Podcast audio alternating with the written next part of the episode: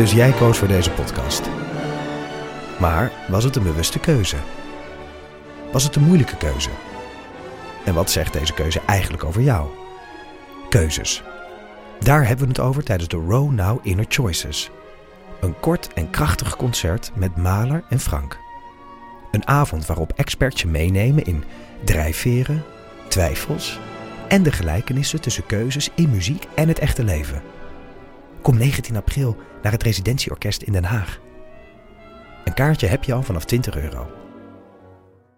En terwijl ik val, zie ik die enorme kop van die beer boven me. In de wekelijkse podcast Echt Gebeurd worden al meer dan 10 jaar mooie, grappige, spannende en ontroerende verhalen verteld door de mensen die ze zelf hebben beleefd. Het regende bommen, dat wil zeggen, om de zoveel tijd ontplofte er een bus. Er zijn al meer dan 400 afleveringen van Echt Gebeurd verschenen. Dit is geen sjamaan, dit is een achterhoeker. Abonneer je nu op Echt Gebeurd in je favoriete podcast-app.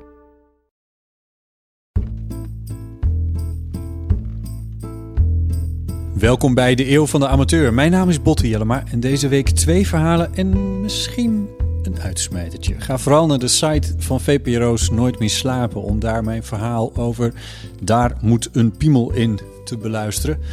Maar zo niet, dan hoor je hem hier stiekem misschien als hidden track achteraan. We zullen zien.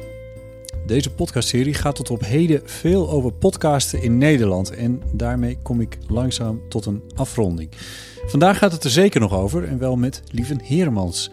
Hij studeert mediastudies aan de Universiteit van Utrecht en is eindredacteur van Radio Swammerdam. Lieven is fanatiek podcastluisteraar en ik wil met hem praten omdat hij mij vorig jaar al benaderde als radiomaker. Hij had een paper geschreven over podcasting en vroeg of ik het wilde lezen. Ik reageerde met een tekst in de trant van podcasting leuk, maar niet interessant in Nederland. Wel nu. Luister naar mijn gesprek met Lieven Heremans. Ik schrijf een klein beetje naar je toe. Ja. Beetje intiem. Valentijnsdag. het is Valentijnsdag. Ik heb een afspraak met een leuke blonde jongeman. Die Lieven heet notabene. Of jij, jij. En die, eh, eh, ja, inderdaad. Eh, en die een vriendin heeft. Is ook leuk en blond. Ja. Maar geen man. Nee, nee, precies. Maar daar gaat het helemaal niet over. Eh, hoewel je wel programma's over de liefde maakte. Ehm, ja, vandaag ging het toevallig een beetje over liefde, maar toen zat ik achter de knoppen. Dus daar had ik niet zoveel mee te maken. Nee. Eh, eerder, heb ik het eerder over liefde gehad? Weet je dat nog? Nou, nou, dat ging meer over, over seks geloof ik, of over porno. Mm, nee, dat was een uitzending van Misha, denk ik. Oh ja, oké. Maar goed, je bent eindredacteur toch?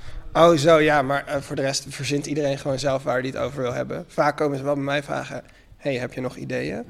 En toen had ik inderdaad dat. Nee, wacht even, je moet wel je, je autoriteit in stand houden hier. Je, je bent wel degene die hier uiteindelijk bepaalt waar het over gaat in eh, het programma, toch? Nou, nee, eigenlijk niet. Ik hou. En dat is de taak van een eindredacteur. Ja, maar wel, eerst noemen we het hoofdredacteur. En dat vonden we dan over zo zwaar klinken. Maar ik doe gewoon een beetje de consistentie van het, van het programma uitdenken. Ehm, en ja, ik ben er wel het meeste tijd aan kwijt, als het ware. Maar ik ga niet zeggen, dit mag je wel niet doen. Oké, het programma waar we het over hebben is Radio Swammerdam. Dat klinkt als een zender van een... eh altijd klinkt als een radioparaat piraat uit eh, Noord-Holland. Dat is, zo? dat is het niet. Eh, het hoort bij Amsterdam FM, de stadszender. De stem van de hoofdstad. De stem van de hoofdstad. Kijk, daar gaan we. Eh, waar trouwens veel eh, nieuwslezers vandaan komen van oudsher. Mhm. Komen veel mensen die eh, beginnen met nieuwslezen bij, eh, bij, de, de, bij de stadsradio hier. Ja, eigenlijk is het voor iedereen een soort van eh, springplank. En het programma, ik weet niet Weet je, of- zoals, zoals AT5 wat ook voor televisiemensen... eh, Ja, dat zou best kunnen. Lisbeth Staats heeft heel lang daar gewerkt, hè, voordat ze bij het jeugdjournaal zat. Eh, Rick Wester, ja. eh, en eh, volgens mij Matthijs van Nieuwkerk niet. Die kwam bij het Parool vandaan. Ehm nemen we echt wel een handjevol. Ja. Ja, ik ben niet, niet zo goed. eh, We zijn eigenlijk niet zo heel goed verbonden met de rest van de zender. Omdat we heel erg ons eigen ding doen. We zijn wel het oudste programma eh, op de zender, Ah. wat nog bestaat. Eh, het is eh, zes jaar geleden begonnen door Tamar de Waal en Alexander Bakkes. Dat waren twee UvA-studenten en die dachten, ja, hallo, wij leren hier zoveel interessante dingen. Dat kunnen de mensen in Amsterdam ook wel willen weten. Toen gingen ze met ehm, de docenten en andere wetenschappers gingen ze elke zondagochtend om 11 uur een uurtje praten op de radio. En dat doen we eigenlijk nog steeds. Ja. En uh, Zwammerdam, dat is een, ehm, een, een, een oud uh, hoogleraar van, uh, van de universiteit hier, geloof ik, hè? Nee, was het maar zo. Het is, nog veel ouder. Ja, 17e eeuwse 17e eeuw. Ja, ja, ja. ja. En, hij verzamelde iets, wat, iets bijzonders. Wat was het nou ook weer? Hij had een rariteitenkabinet hier, ja, hier op een gracht. En hij maakte hele mooie tekeningen van de binnenkant van insecten. En hij was dus een bioloog eigenlijk, die op een hele nieuwe, vernieuwende manier met wetenschap bezig was. In ieder geval voor die tijd. En ook heel erg gelovig tegelijkertijd. We hebben vorig jaar een uh, jubileum-uitzending gehad. Die duurt twee uur. En daar gaat ook een flink deel over uh, Jan Swammerdam. Ja. Die kan je nog gewoon terugluisteren via onze podcast. Ja, want, en dat is leuk, want dan uh, zijn we een beetje waarom we nu hier zitten. En hier is een Mediamatic, waar jullie vergaderen. Uh, in Amsterdam? Nou, dat is toevallig. Dat is toevallig? Oké, okay, nou, want het, en het toeval, zit, ja, het toeval zit er in dat uh, de OBA, de Openbare Bibliotheek, die zit hier uh, een stukje verderop. En daar zit de studio waar jullie vandaan komen. Maar daar wil ik nog niet eens naartoe, want ehm, jij bent degene die mij verweg de meeste berichten stuurt over podcasting. Dat weet ik niet. Ik ja. kijk namelijk nooit in jouw berichten, maar ik stuur je wel vaak een bericht, ja. ja. Jij bent wel in mijn ogen echt de nummer één podcast-fan in Nederland. En waarom is dat? Um, nou, ja, ik luister eigenlijk alleen nog maar podcasts. Um, ik weet niet hoe dat gekomen is. Ik luisterde al wel sinds dat ik denk ik een iPhone had of al eerder. Zeg maar sinds de techniek van podcasten bestaat dat alweer. Sinds 2004 is. Luister ik al wel podcasts, maar ik was er ook heel lang mee gestopt. Uh, omdat ik toen meer bezig was met muziek. Maar goed, dat kan je ook als podcast luisteren. En um, vorig jaar, of in 2014, liep ik stage bij ITVA. En toen won DocLab, dat is het uh, experimentele of nieuwe media gedeelte van het, van het filmfestival, won Serial de prijs. En toen dacht ik, ja shit, nou dan moet ik daar maar weer eens naar gaan luisteren. Dus toen ging ik dat luisteren en dat was best wel cool. Ik luisterde toen ook al de Appels en Peren show. Dat zijn ook twee gasten die gewoon met elkaar praten, anderhalf uur lang. Mm vind ik superleuk. Uh, toen dacht ik, ja. Toen ging ik This American Live luisteren, Radiolab. En op een gegeven moment dacht ik, waarom betaal ik 10 euro per maand aan Spotify als ik alleen maar podcast luister? Dus uh, sindsdien luister ik alleen maar podcast. Ik was op een gegeven moment ook dat Engelse gezeik zat. Dus toen ben ik maar Radio Doc gaan luisteren, wat gewoon elke maandagochtend op mijn iPod staat. En dan luister ik dat uh, netjes, net als jouw podcast. Okay. Ja, die staat ook op maandagochtend op Ja, precies. Ja, precies. Staat, conflicteert dan een beetje in mijn playlist, maar vooruit. Ja, maar, uh, zo, maar volgens mij uh, is dat niet heel erg, omdat ja, de hele dag door... Je zei net uh, ook van, ja, als ik mijn schoenen aantrek, gaat de koptelefoon in mijn hoofd. Ja, eigenlijk wel. En sommige mensen hebben dat muziek en ik loop altijd van mijn huis. Dus als ik mijn schoenen aan heb, doe ik mijn jas aan. Ja, en dan loop ik van mijn huis naar het station. En totdat ik ga zitten in de trein en dan weer iets ga lezen meestal... Uh, luister ik podcast. En ook als ik boodschappen doe of wat dan ook. Uh, vul ik gewoon eigenlijk alle tijd die ik reis, dus ook op de fiets, vul ik met pratende mensen. Ja. Je hebt dat ook doorgetrokken naar een uh, paper dat je hebt geschreven. Dat was in het kader van je studie? Ja, ik deed toen nog de master film- en televisiewetenschap. En ik doe nu nog steeds mediastudies in Utrecht. Oké, ja. Uh, waar ging die paper over? Ja, dat ging over de vraag of de podcast beschouwd kan worden als een nieuw medium. Uh, en dat, ja, in de filosofie noemen ze dat een ontologische vraag. Of de wetenschap is het gewoon een ontologische vraag. Wat is, wat is hoe kan iets zijn? Mm uh, en toen heb ik een beetje geprobeerd te argumenteren dat het inderdaad een nieuw medium is. Mm -hmm. Ik heb het laatst nog eens gelezen. Toen dacht ik, ja, het was toch niet het allerbeste paper dat ik ooit heb geschreven. Maar goed, dat laat misschien zien dat ik nu nog, nog meer leer uh, daarover. Want dit was een jaar geleden eigenlijk precies ja. dat ik dat schreef. Uh, met uh, Radio Swammerdam, waar je dus de eindredacteur van bent, uh, wetenschapsprogramma op zondagochtend uitgezonden op Amsterdam FM. Ehm, dat podcasten jullie ook. Mm -hmm. En dat wil je uitbouwen. Ja, nou we zijn eigenlijk, ik, wil, ik ben, ben sinds vorig jaar, dus 2014, betrokken bij Swammerdam. En we waren toen nog geen podcast, maar toen ging dat dus wel vet veel luisteren. En toen dacht ik, ja shit, kan niet heel moeilijk zijn om dit in de iTunes Store te krijgen. En dan hebben wij ook een idee van of er mensen luisteren, of ze het interessant vinden. Want Amsterdam FM uh, is te klein om uh, te meten hoeveel mensen er live naar luisteren. En we zetten het wel online en dan waren er misschien 80 plays of zo op Mixcloud. En dan stelde eigenlijk niet zoveel voor totdat we eh, in de iTunes Store gingen en via Soundcloud ehm, alle uitzendingen gewoon elke week keurig online zetten. En nu hebben we superveel luisteraars. Tenminste, ik word daar heel enthousiast van. Hoeveel heb je dan? Ja, we hebben als je met Feedburner subscribers stelt, dat het ongeveer een gemiddelde is, zitten we nu op iets van 180 tegen de max. Eh, dat vind ik echt al superveel. Op een gegeven moment hadden we binnen een maand 100 subscribers. Toen dacht ik, wow, dat is, had ik nog nooit. Ik had gedacht, nou, misschien halen we tot het einde van het seizoen halen we 100 mensen, maar dat was nu binnen één maand. Ehm, en ja, de goede uitzendingen of de uitzendingen van de afgelopen maand zijn allemaal wel bijna 300 keer beluisterd. Wauw. Ja, ja, had ik ook niet verwacht. Nee. Aan de andere kant, het kan ook niet minder worden. Soundcloud kan niet plays eraf gaan halen omdat mensen het stom vonden. dat zit ik wel. Ik zit wel elke dag, oh yes, zet veel subscribers. En dan denk ik, ja, maar het wordt, het wordt alleen maar meer. Dus wanneer is het dan eh, goed? Heb je dan een, heb je een doelstelling daarbij? Nee, ja. We hebben nu wel bedacht van, oké, als het zo goed gaat, moet je wel 500 subscribers kunnen hebben. Ik bedoel, op de UvA alleen al studeren eh 35.000 studenten. En er zijn echt wel vet veel studenten die alles wat deze... Het zijn best wel vaak hele goede wetenschappers, of in ieder geval vinden we zelf interessante onderwerpen. Dus mensen moeten dat ook interessant vinden. Eh, ze moeten alleen nog even de tijd vinden om als ze hun schoenen aandoen... ook echt zin hebben om op maandagochtend dan meteen, eh, voordat je naar college gaat... een iets informeler college te luisteren. En eh, zijn studenten dan je publiek? Eh, nou, het gaat meer over heel Amsterdam. Ja, de gemiddelde luisteraar hebben wij niet echt een idee bij. We doen gewoon... Nee, maar goed, voor, voor, die, voor die podcast. Ik bedoel, is dat als, als idee of doelstelling? Ja, we, als, we zijn zelf allemaal studenten of allemaal net klaar met studeren. Dus ik denk dat we, omdat we vanuit die positie iets maken, dat dat ook wel...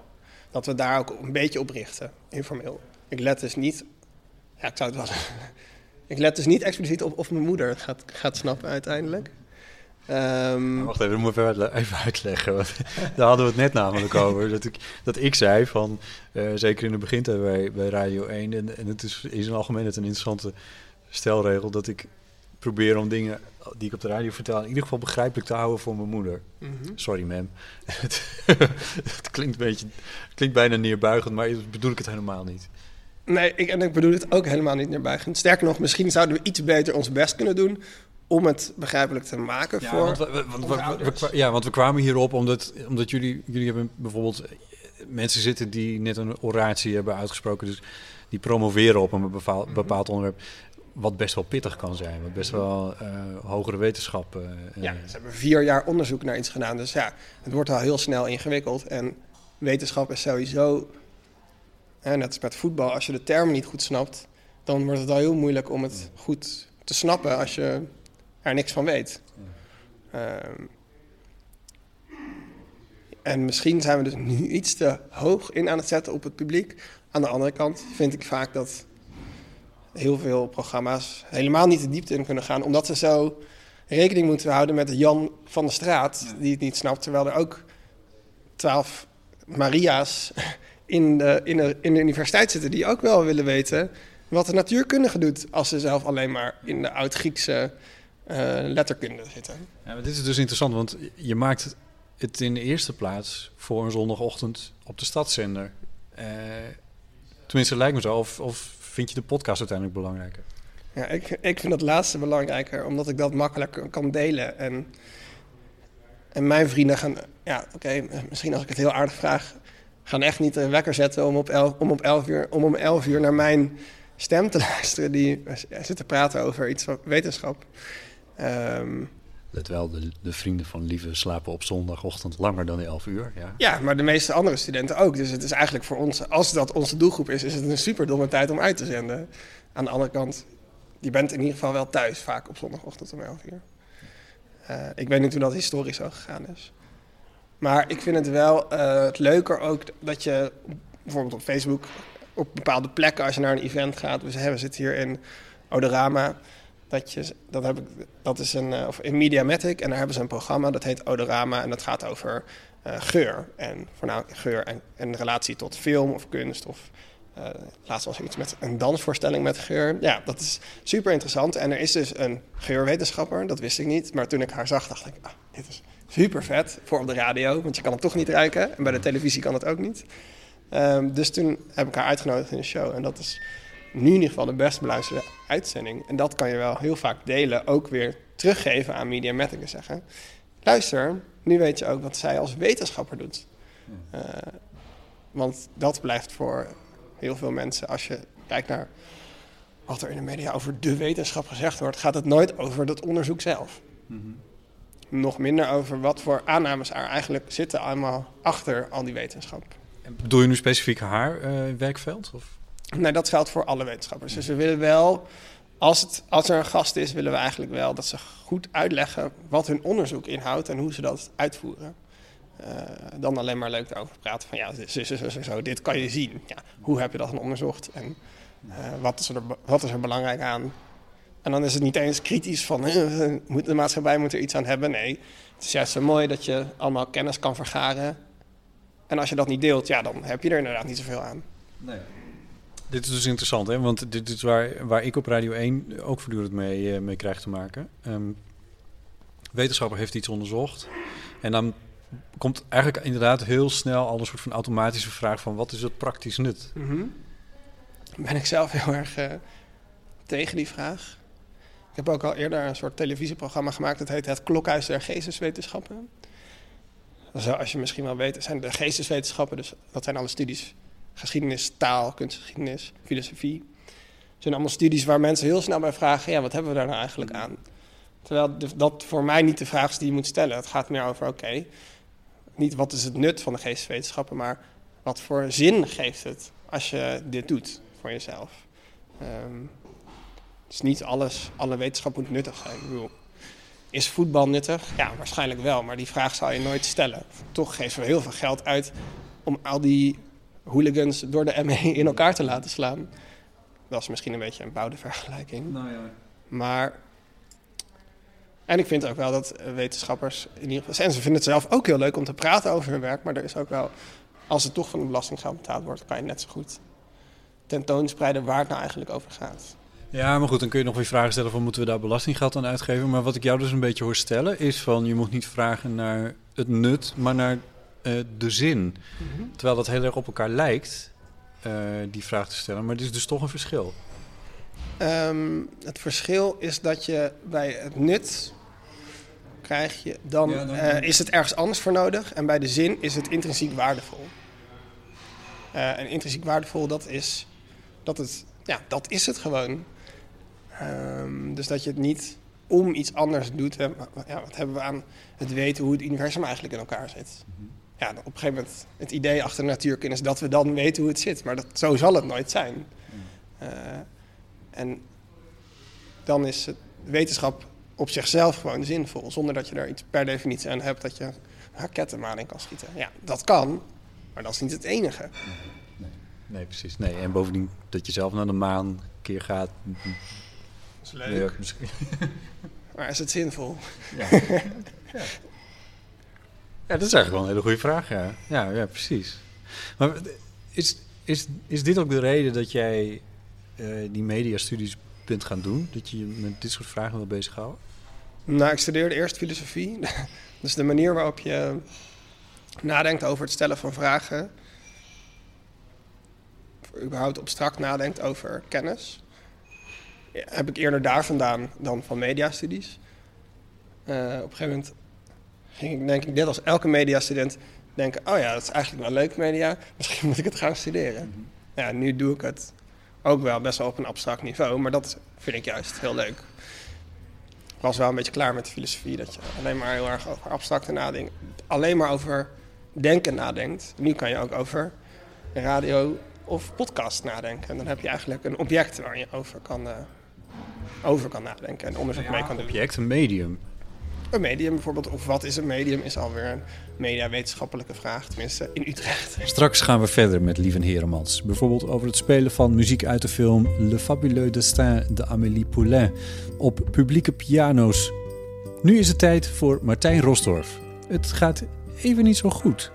Nou, dat is niet aardig. Waarom doe je dat? Omdat we slaande ruzie hebben. Ja, slaande ruzie. En de luisteraars mogen weten. Dat krijg je als je helemaal onder de zweren zit. Vertel jij maar even waarom we ruzie hebben. Omdat we in quarantaine zitten in een appartement in Utrecht. Maar waarom zitten we in quarantaine? Omdat ik helemaal onder de zweren zit te jeuken en heb ik jou aangestoken. En waarom zit je helemaal onder de zweren die jeuken? Omdat we in Barbados iets hebben opgelopen wat we niet weten wat het is. En niemand kan een diagnose stellen. En ik, alles zit nu op kweek. En ik heb allemaal testen moeten doen in het UMC gisteren. Je mij te interviewen? Nou, dan zit jij ook eens in de podcast. Goed. Vorige, ze wilde in de podcast. Vorige week stond ik nog ontzettend op te scheppen op een strand in Barbados.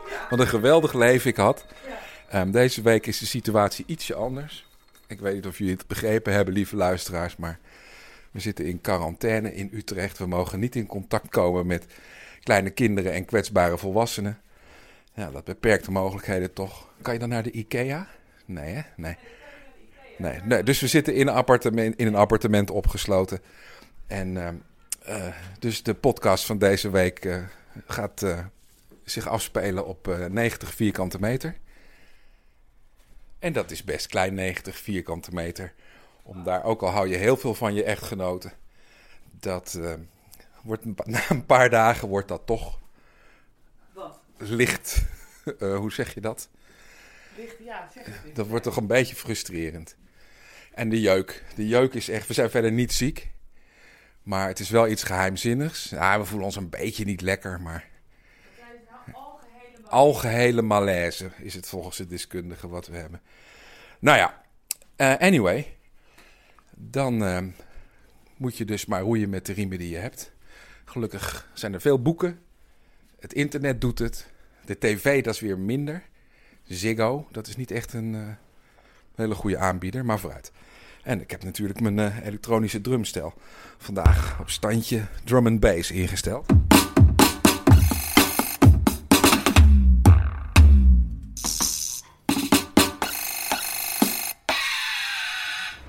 En nu sta ik buiten bij de apotheek te wachten. Ze weten het niet. Ze hebben geen idee. Maar we krijgen wel iets voor de jeuk.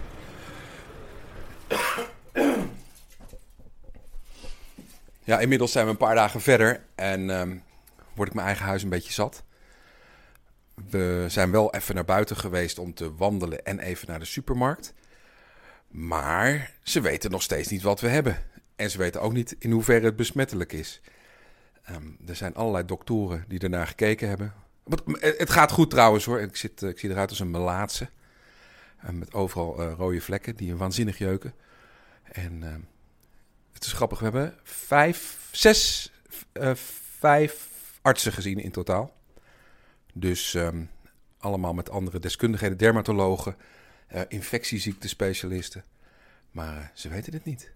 Dus er wordt aan gewerkt, er is ook een stuk huid weggenomen om te laten onderzoeken en zo. Maar intussen gaat het redelijk. Ehm, de jeuk is onder controle met een soort bionische zalf, waar je, geloof ik, die geeft licht in het donker, maar het werkt wel heel goed.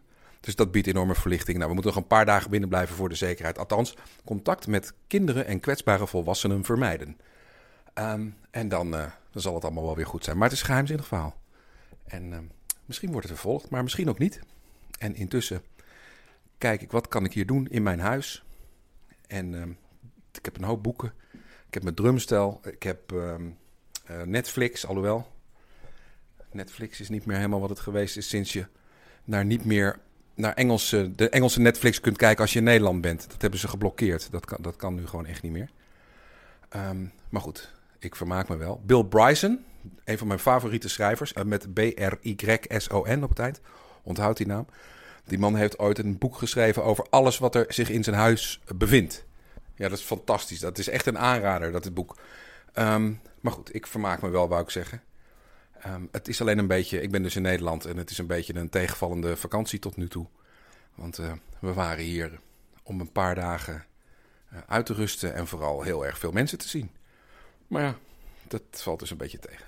We vliegen elkaar nog niet in de haren. Maar eh, ik geloof niet dat mijn echtgenote nog in de podcast zal verschijnen. Dat stukje aan het begin, dat moeten jullie maar als een, eh, al een grote uitzondering beschouwen. Ze staat nu te koken trouwens. Ehm, niet dat ze dat nooit doet, maar zo uitgebreid, dat is wel, dat is wel vrij zeldzaam. Maar goed, dat, ehm, dat zijn dan weer de voordelen. Ik sta eh, lampen op te hangen en te verwisselen. En de keukenkastjes zijn al uitgestoft. Dus eh, het is ook goed voor dit eh, appartement. Wat anders eigenlijk, normaal gesproken, ze door het jaar best wel verwaarloosd wordt. Maar dat gaat trouwens veranderen. Want ik kreeg vandaag nieuws dat ik eigenlijk tot mijn grote uh, verrassing en tegen eigenlijk alles in wat ik aan het doen ben normaal gesproken, een vaste klus ga doen. Ik ga elke week op vrijdag dezelfde klus doen. Voor de Avro Tros, Avro Tros Radio 1. Um, de rubriek verzorgen van uh, Lammert de Bruin. Die gaat het uh, niet meer op vrijdag doen. En ik neem dat van hem over. Waar ik ook ben. Of dat dan vanuit Engeland is, of Bart Bedos of Utrecht. Of Hilversum gewoon in de studio. Ja, dat zal ik per week uh, bekijken. Maar leuk. Het is een leuke, leuke klus en ik ga het gewoon doen. Ik kan dat wel waarmaken. Tegenwoordig kan je vanaf uh, Timbuktu of Burkina Faso kun je uitstekende internetverbindingen krijgen. Nou, dat is alles wat ik nodig heb. Dus dat is het nieuws van de dag. Ik ga me weer verder vervelen.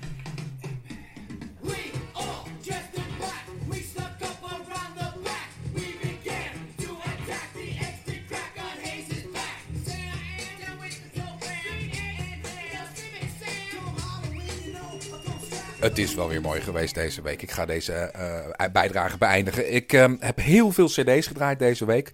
Dat is een groot voordeel uh, van deze quarantaine geweest. Um, aanraders van deze week: Pols Boutique van um, de Beastie Boys. Dat is echt zo'n fenomenaal goede hip-hop plaat. En alles van Thelonious Monk. Dus doe je voordeel mee. We zijn nog niet beter. Ik zeker niet. Vandaag voelde ik me echt als een dweil. Het blijft dus een raadsel wat we hebben. Is het een zeldzame parasiet? Um, we hebben heel veel bezoekjes aan het ziekenhuis gebracht. Ze hebben geen idee. Dat gebeurt soms. Uh, dokters weten het wel eens niet.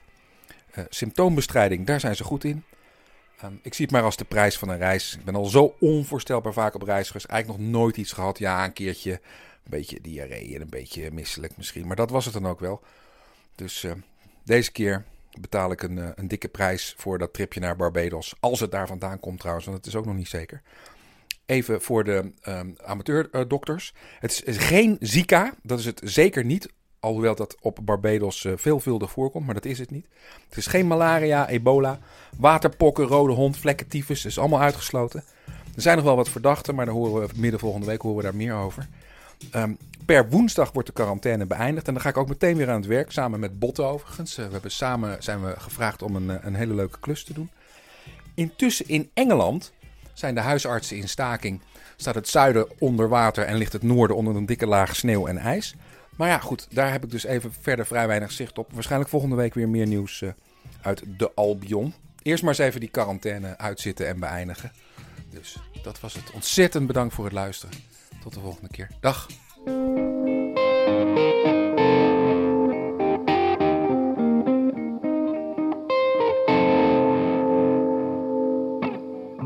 Ja, over drie dagen zie ik hem dus. En nou ben ik misschien niet per se een kwetsbare volwassene.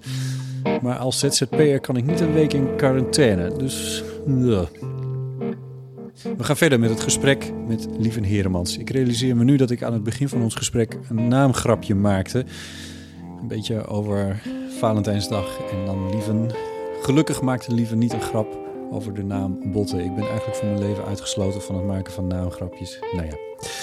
In de afgelopen weken vroeg u mij in deze Nederlandse podcast af wat een Nederlandse podcast is. Uh, dus het wentelde zich soms ook een klein beetje in zichzelf. Dat zijn we nu ook een klein Helemaal beetje. niet erg. Vond ik echt heel leuk om te luisteren. Nou ja, dat is dank. Maar dat is, uh, uh, het is ook een interessante vraag, omdat we volgens mij wel met iets nieuws bezig zijn op een of andere manier. Ja, het is, de technologische mogelijkheid is dus niet nieuw, want het bestaat al sinds 2004. ja, dat is zo. Maar dat ik zelf iets maak, ik krijg net een, een, berichtje op mijn telefoon dat mijn vader nu een iPhone heeft. Gefeliciteerd, 65, ja. bijna 65.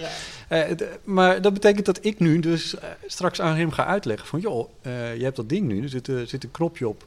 En dan je, druk je dat in, zoek je de eeuw van de amateur. En dan heb, heb je elke week een verhaal ja, van mij. Da, dat, is, dat is echt nieuw. Ik heb ook bij het kerstdiner bij al mijn familieleden op hun telefoon gesubscribed op Radio Zwammerdam. zodat ze tenminste een keer gaan luisteren naar waar, waar ik eigenlijk mee bezig ben. Ja. Uh, als ze al wisten dat ik dat deed. Eh, maar wat was de vraag? Of Nou, ja, we zijn iets met iets nieuws bezig. Ja.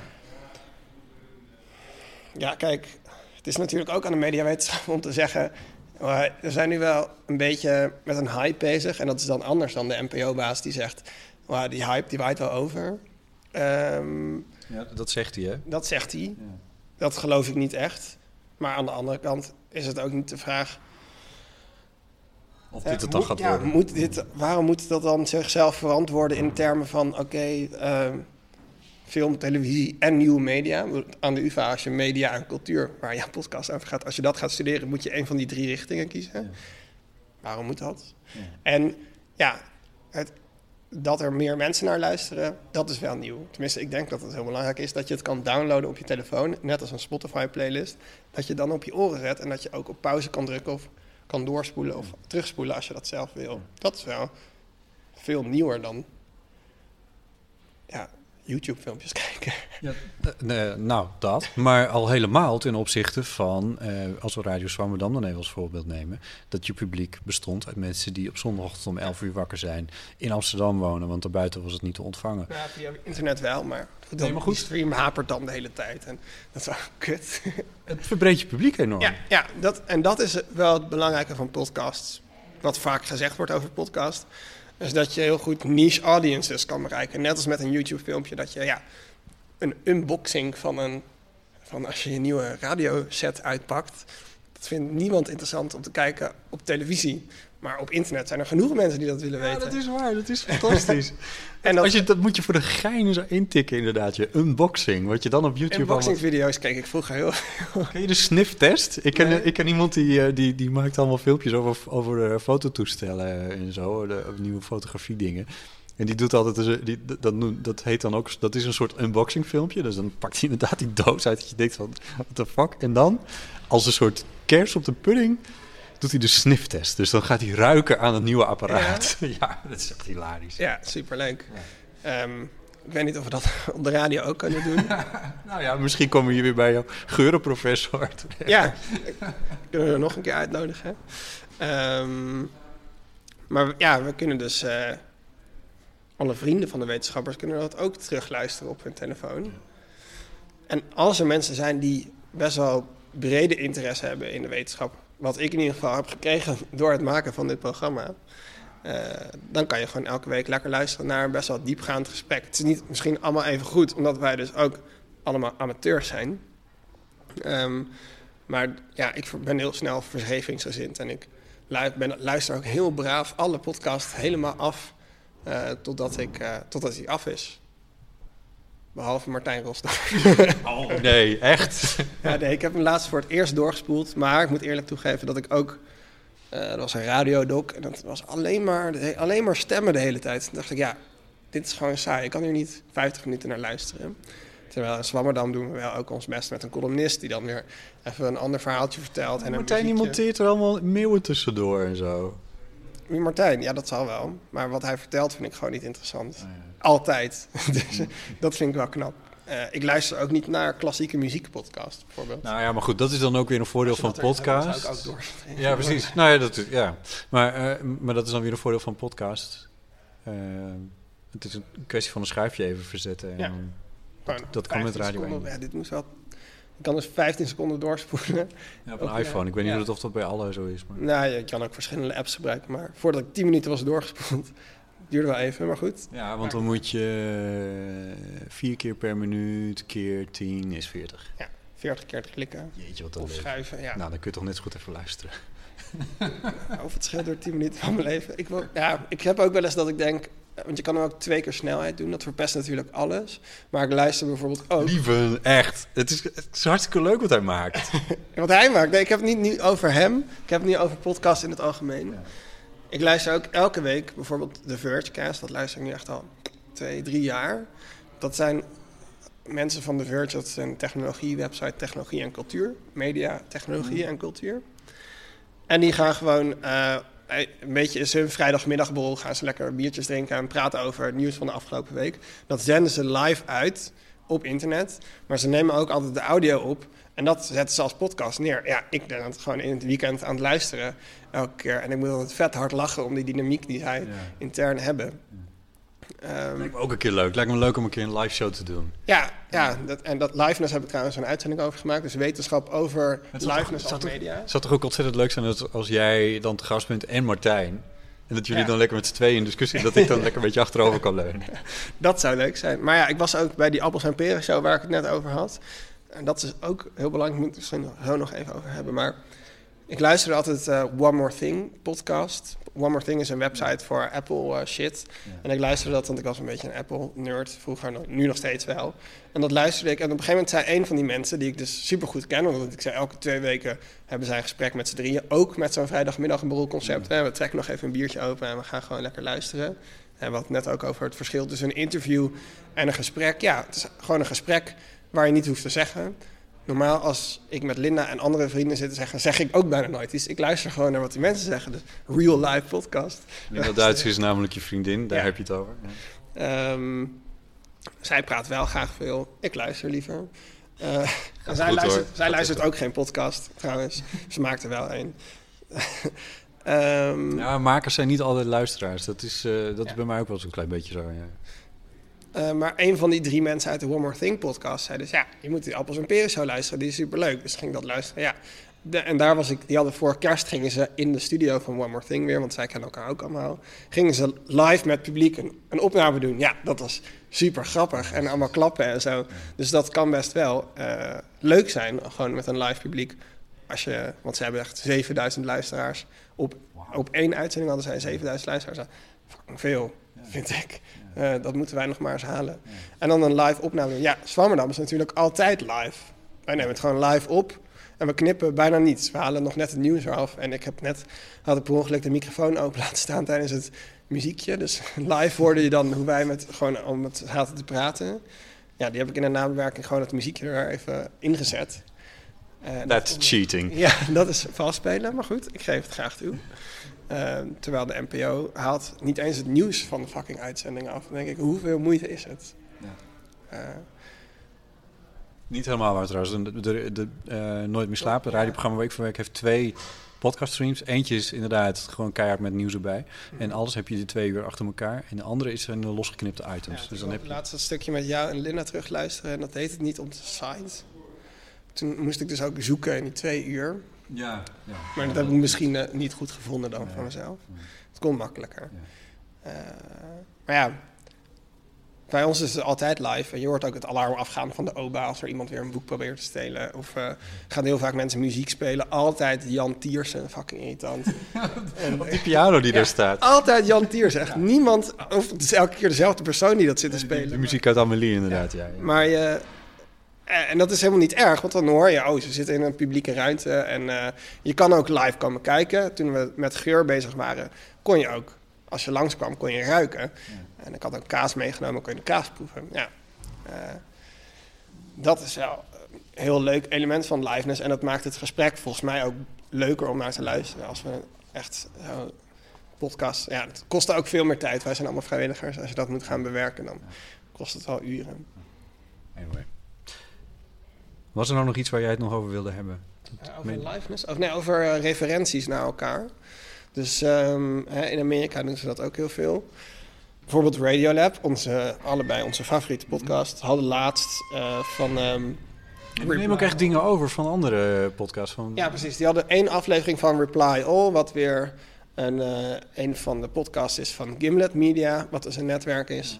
Eh, die hadden ze in hun ja, RSS-feed gezet. Ja. En dan krijgen zij zoveel meer luisteraars erbij, omdat het gewoon een andere overlap Ja. demografie aan mensen is.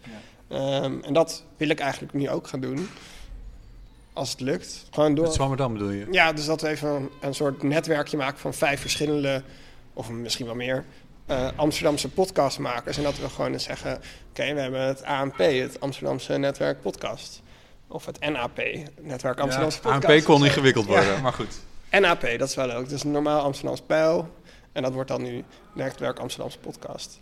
Ehm, dat we dus jouw podcast, Zwammerdam, Ik denk voor PNA, dat zou ik een leuke vinden. moeten Podcast Netwerk Amsterdam. met een biertje erbij nog even over gaan discussiëren. Maar goed, dit is een uitnodiging, begrijp ik. Ja, dat we gewoon elkaars uitzendingen uitzenden. Dus wij kunnen het live uitzenden op de radio op zondagochtend. Wie weet, wie weet waar, wat voor mensen dat opbrengt.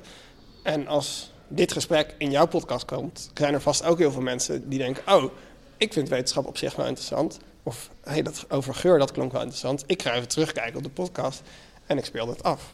Of je luistert. En wij maken het nu heel erg in series. Ik vind het een onwijs goed idee en dat is namelijk niet in de laatste plaats. Ik denk dat het inhoudelijk heel sterk is, dat is één. Maar twee, ook heel belangrijk.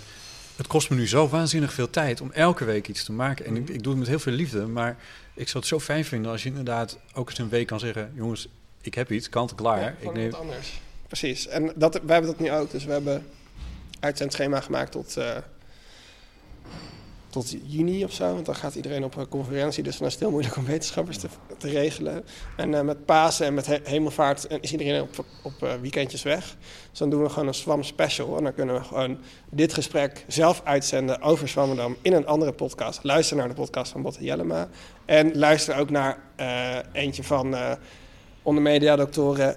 En dan eh, heb je, dat is ook een wetenschapspodcast. van jouw vriendin. Ja, precies. Maar dat gaat over media en begint het wetenschap. allemaal in zichzelf te draaien. Ja, en the world will end in a spinning Meer giant, ba- luisteraars en volgers. Ja, sorry dat, ik, dat, iedereen giant dan, spinning ball of fire. dat iedereen dan de hele tijd moet luisteren naar eh, witte, hoogopgeleide mensen. Hoeft natuurlijk ook niet.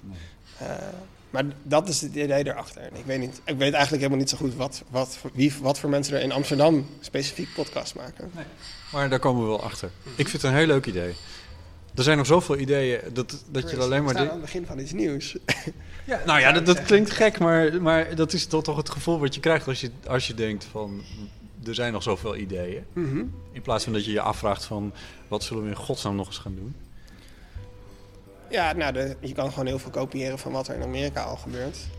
En dat, ja, dat er nou misschien wat minder mensen luisteren, dat maakt het niet minder leuk. Nee. Of waardevol. En het hoeft niet alleen maar nuttig te zijn. Famous last words. Yes. Heb ik nog één vraag. Kan jij Amelie spelen op die piano die Nee, er man, staat? ik kan helemaal geen piano spelen. Ik heb wel pianoles gehad, maar ik kan wel goed gesprekken voeren.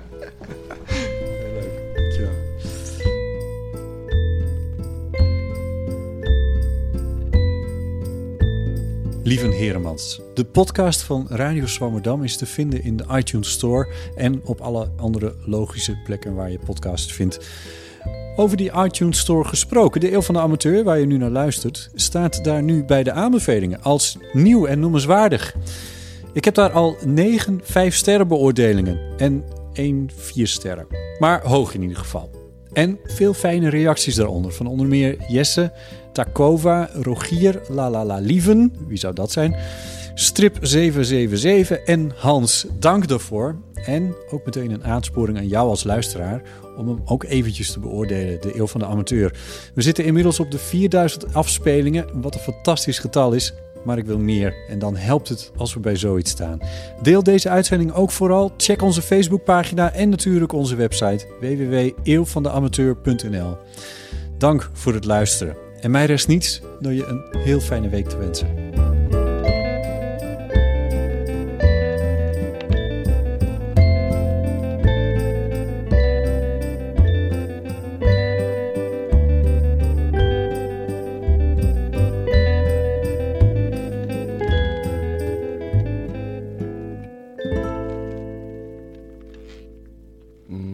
Dit verhaal begint met Jan Roos. Die is verslaggever van het weblog Geen Stijl en hij is ook fanatiek twitteraar.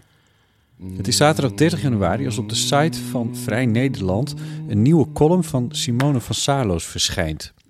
Ze schrijft over haar verblijf op Ameland en het gaat over de vraag wat de invloed van de dingen om ons heen op onszelf is en hoeveel invloed wij daar zelf weer op hebben. Filosofisch, literair, relativerend. Jan Roos las het artikel en twittert daarna... Kan iemand haar een beurt geven? Vrijwillig dan, hè? Schrijfster Aafke Romein verzamelt de reacties daarop. Barbatum 67 valt Jan Roos bij. Vlag over de kop en voor volk en vaderland. Zuivere Zuivel zegt dat hij het alleen anaal wil. Koentje 4242 schrijft... Voor 1000 euro mag ze me pijpen. Ja, nou in eerste instantie toen ik het zag, klikte ik het eigenlijk gelijk weg. Dit is schrijfster Simone van Saarloos. Toen zij de tweet las, was ze net begonnen aan een nieuwe column. Dus ik, ik, het, het raakte me toch ook echt fysiek. Dat ik daar zo, dat ik dus in mijn eigen ruimte was. eh, een gedachte aan het formuleren was. En dat in die gedachte ja, drong zeg maar de, de, de abstracte piemel van Jan Roos en zijn volgers binnen. Zo van dat ik die dan maar in mij moest hebben of zo. Ja, en ik, het is niet echt dat ik dus werkelijk fysiek dat dan voor me zag. Maar ik voelde wel Ze voelde wel dat wat er nu tegen haar werd gezegd, zo vaak tegen zoveel vrouwen wordt gezegd. Maar het had inderdaad helemaal niets met het stuk te maken. Dus er is geen enkele inhoudelijke verdediging mogelijk. En ik denk dat dat in zekere zin het pijnlijke is. Want het is niet zozeer dat ik bijvoorbeeld. Het is niet dat ik bang werd van. Oh jee, eh, nu zal het fysiek op me afkomen of zo. Maar toch voelde ze zich in de verdediging geduwd. De verdediging van zichzelf of de vrouwen. Is het humor om naar een vrouw te roepen dat er een piemel in moet? Uit angst voor agressie. Uit angst voor represailles. Dit kreeg Dasha Abres te horen bij een inspraakavond over een mogelijk toekomstig AZC in Steenbergen. Jullie willen gewoon piemel hebben! Jullie willen een piemel! Ah, jullie kunnen geen piemel krijgen, want jullie zijn lelijk! Dit riep Fabian naar een paar vrouwen die in Spijkenisse tegen de aanwezigheid van Geert Wilders protesteerden. Met een kleuter op zijn arm.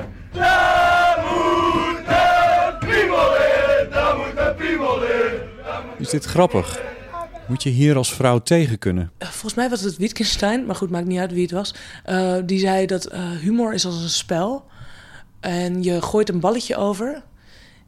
En als iemand niet lacht, dan vangt iemand eigenlijk dat balletje niet.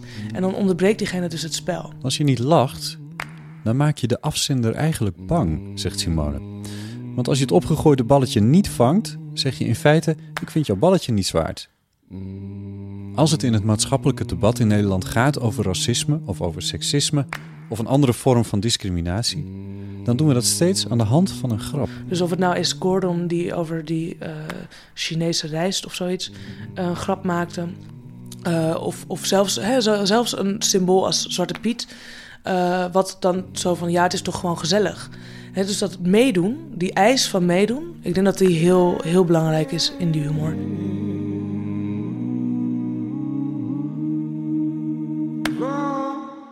Het is wel typisch dat er dus steeds gezegd wordt dat er een piemel in moet. Het is net echt alsof de jaren zeventig herleven. Er wordt dus nu weer vrouwen verweten eh, dat ze dus eigenlijk een soort piemel nodig hebben o- om iets te kunnen doen. Vanuit historisch perspectief is dat echt een bespottelijk verwoorden. Dit is Linda Duits, communicatiewetenschapper en verbonden aan de Universiteit van Utrecht. Ze is gespecialiseerd in populaire cultuur. Zingen of schrijven dat er een piemel in een vrouw moet, is in haar ogen seksistisch. Eigenlijk net een beetje als wat met de vrouwenbeweging gesteld werd. Hè? Van het is nu klaar, de emancipatie is af. Nu moet je niet meer zeuren. En op het moment dat je het daar nog over hebt, dus dat geldt zowel voor vrouwen als voor homo-emancipatie, dan eh, ben je een doorgeslagen eh, activist. En omdat je doorgeslagen bent, is het dan op de een of andere manier gerechtvaardigd om jou af te minderen. Ik ben niet van mening dat je alles maar moet pikken. Er is een filmpje van tegendemonstranten bij een betoging van Pegida in Apeldoorn. Alle nazi's zijn homo's! Alle nazi's zijn homo's! Ik ben homo. Dit raakt mij. Niet zomaar, maar het voelt als een steek in mijn maag. Moet ik dit grappig vinden? Moet ik hier als homo gewoon maar tegen kunnen? Omdat de emancipatie zogenaamd wel klaar is? Linda Duits. Je moet laten zien dat je humor hebt. Hè? Dus de, de grootste karikatuur die van het feminisme gemaakt is, van de tweede golf eh, van het feminisme gemaakt is, is dat het eh, zeurende vrouwen waren die eh, weinig seks konden krijgen.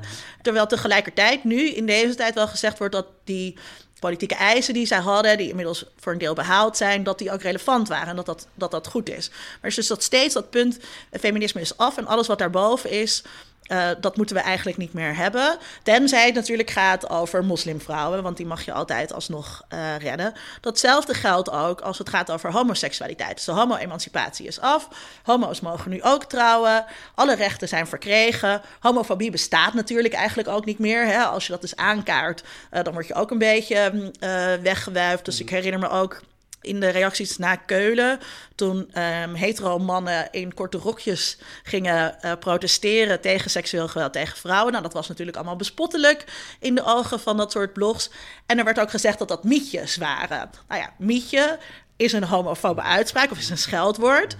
Maar op het moment dat je ze daarop wijst, dan ben je dus een humorloze kut. Want jij begrijpt niet dat dat een grapje is. En dat je het dus in dat kader van een grapje uh, moet zien. Dus het is een doelbewuste poging om mensen het zwijgen op te leggen. Maar als je daarover klaagt, dan zeggen ze nee, het is humor. En dat begrijp je niet. En als je dat niet begrijpt, ja, dan mag je eigenlijk ook niet meedoen. Het is een catch-22, een paradoxale situatie waarin het onmogelijk is om een gewenste uitkomst te bereiken doordat de regels dat vanwege de tegenstrijdigheden niet toelaten. Dit soort discussies worden altijd op de man gespeeld of op de vrouw. Omdat als de emancipatie af is en jij bent daar niet in succesvol, dan is dat jouw eigen schuld. En dat ligt niet meer aan uh, uh, instituties of aan bepaalde mechanismen in de maatschappij. Dus daarom wordt het altijd op jou als persoon uh, gespeeld, want het wordt individueel gemaakt, want het kan niet aan de structuren liggen. Hoe komen we hieruit? Simone van Saarloos denkt dat we in Nederland om een of andere reden niet in staat zijn om te communiceren over discriminatie. Je had bijvoorbeeld van de week Kenneth Vermeer. De keeper van Feyenoord die eerder voor Ajax speelde. En er werd zo'n pop opgehangen, wat natuurlijk een vreselijke verwijzing is naar Strange Fruit. Kenneth Vermeer is Nederlander van Surinaamse afkomst. Hij heeft een donkere huidskleur. Strange Fruit is een jazznummer dat een aanklacht is tegen racisme. Het lynchen en als vreemd fruit aan een boom ophangen van zwarte mensen. Black bodies swinging in the southern breeze. Het is door de maker van de pop of als gruwelijke verwijzing gebruikt, of hij had er geen weet van wat voor afschuwelijks hij eigenlijk communiceerde. In ieder geval in die persconferentie zei Kenneth Vermeer die wilde het heel duidelijk alleen over voetbal hebben. Dus die vermeed het gewoon. En die zei, ja, ik ben het wel gewend. Ik ben het wel gewend. Ik heb wel het een en ander meegemaakt, dus uh, ik sta daar niet meer zo van op te kijken. En ik moest aan denken, ik vond het enerzijds zeer krachtig. Omdat het bijna komisch was, hè, hoe hij omzeilde wat de, de, de, verslaggever uh, wilde haken, wilde pakken. En anderzijds dacht ik, ja, maar je kunt wel zeggen, ik ben het wel gewend. Maar je mag het niet gewend zijn. Het mag niet iets zijn waar je aan moet wennen. En het mag ook niet iets zijn. In zekere zin dacht ik, ja, het is wel binnen jouw macht om als voetballer om je hierover uit te spreken. Here is a fruit for the crows to pluck.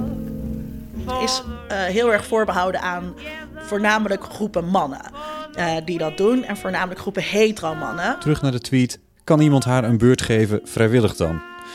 Hoe moeten we reageren? Linda Duits. Wat ik denk, wat, wat spreekt uit dat soort uh, tweets, maar ook als je het hebt over het gedrag van koorballen uh, die in een groep uh, dat soort dingen doen, of voetbalsupporters, waarin in die cultuur het dus geldt als een manier om je mannelijkheid te laten zien door af te geven op vrouwen of op homo's. Dat sociologisch mechanisme van naar beneden trappen moeten we erkennen als we dat willen bestrijden. Niemand kan het nog stoer vinden als je dit benoemt. Want iedereen realiseert zich. Dat als wij in een democratische, gelijkwaardige samenleving willen leven, wij seksisme en homofobie niet tolereren. Punt. Linda Duits pleit ervoor om in zulke groepen waarin het gebeurt in te grijpen. Uh, en laten zien uh, hoe dwingend het is om iemand homo of hoer te noemen en wat voor gevolgen dat heeft. En dat is een, een punt waarop je daarin kunt interveneren, wat volgens mij veel beter werkt dan dat we nu massaal ja, iemand van geen stijl aan de, aan de schandpaal gaan nagelen. Uh, en zeggen dat we dat niet oké vinden. Want daarmee lijkt het ook alsof het in de rest van de samenleving niet gebeurt. En ik denk dat dit echt een diep geworteld probleem is. En wat ik eerder zei over humor, waarbij humor dan iets is als een balletje wat we rondspelen. Als zij of hij het balletje niet speelt, is er dan iets mis met het balletje misschien? Gooi ik misschien niet goed aan? Zou ik mijn spel een keer moeten veranderen? Here is a Sommigen komen keihard aan. Te hard. Ze doen pijn. Ze zijn vrouwenvriendelijk, homofoob, racistisch. Het getuigt van beschaving als afzenders zich daar rekenschap van geven. Het lijkt mij een goede zaak om afzenders wat vaker aan te spreken op hun ballen. Omdat ik hier niet aan wil wennen.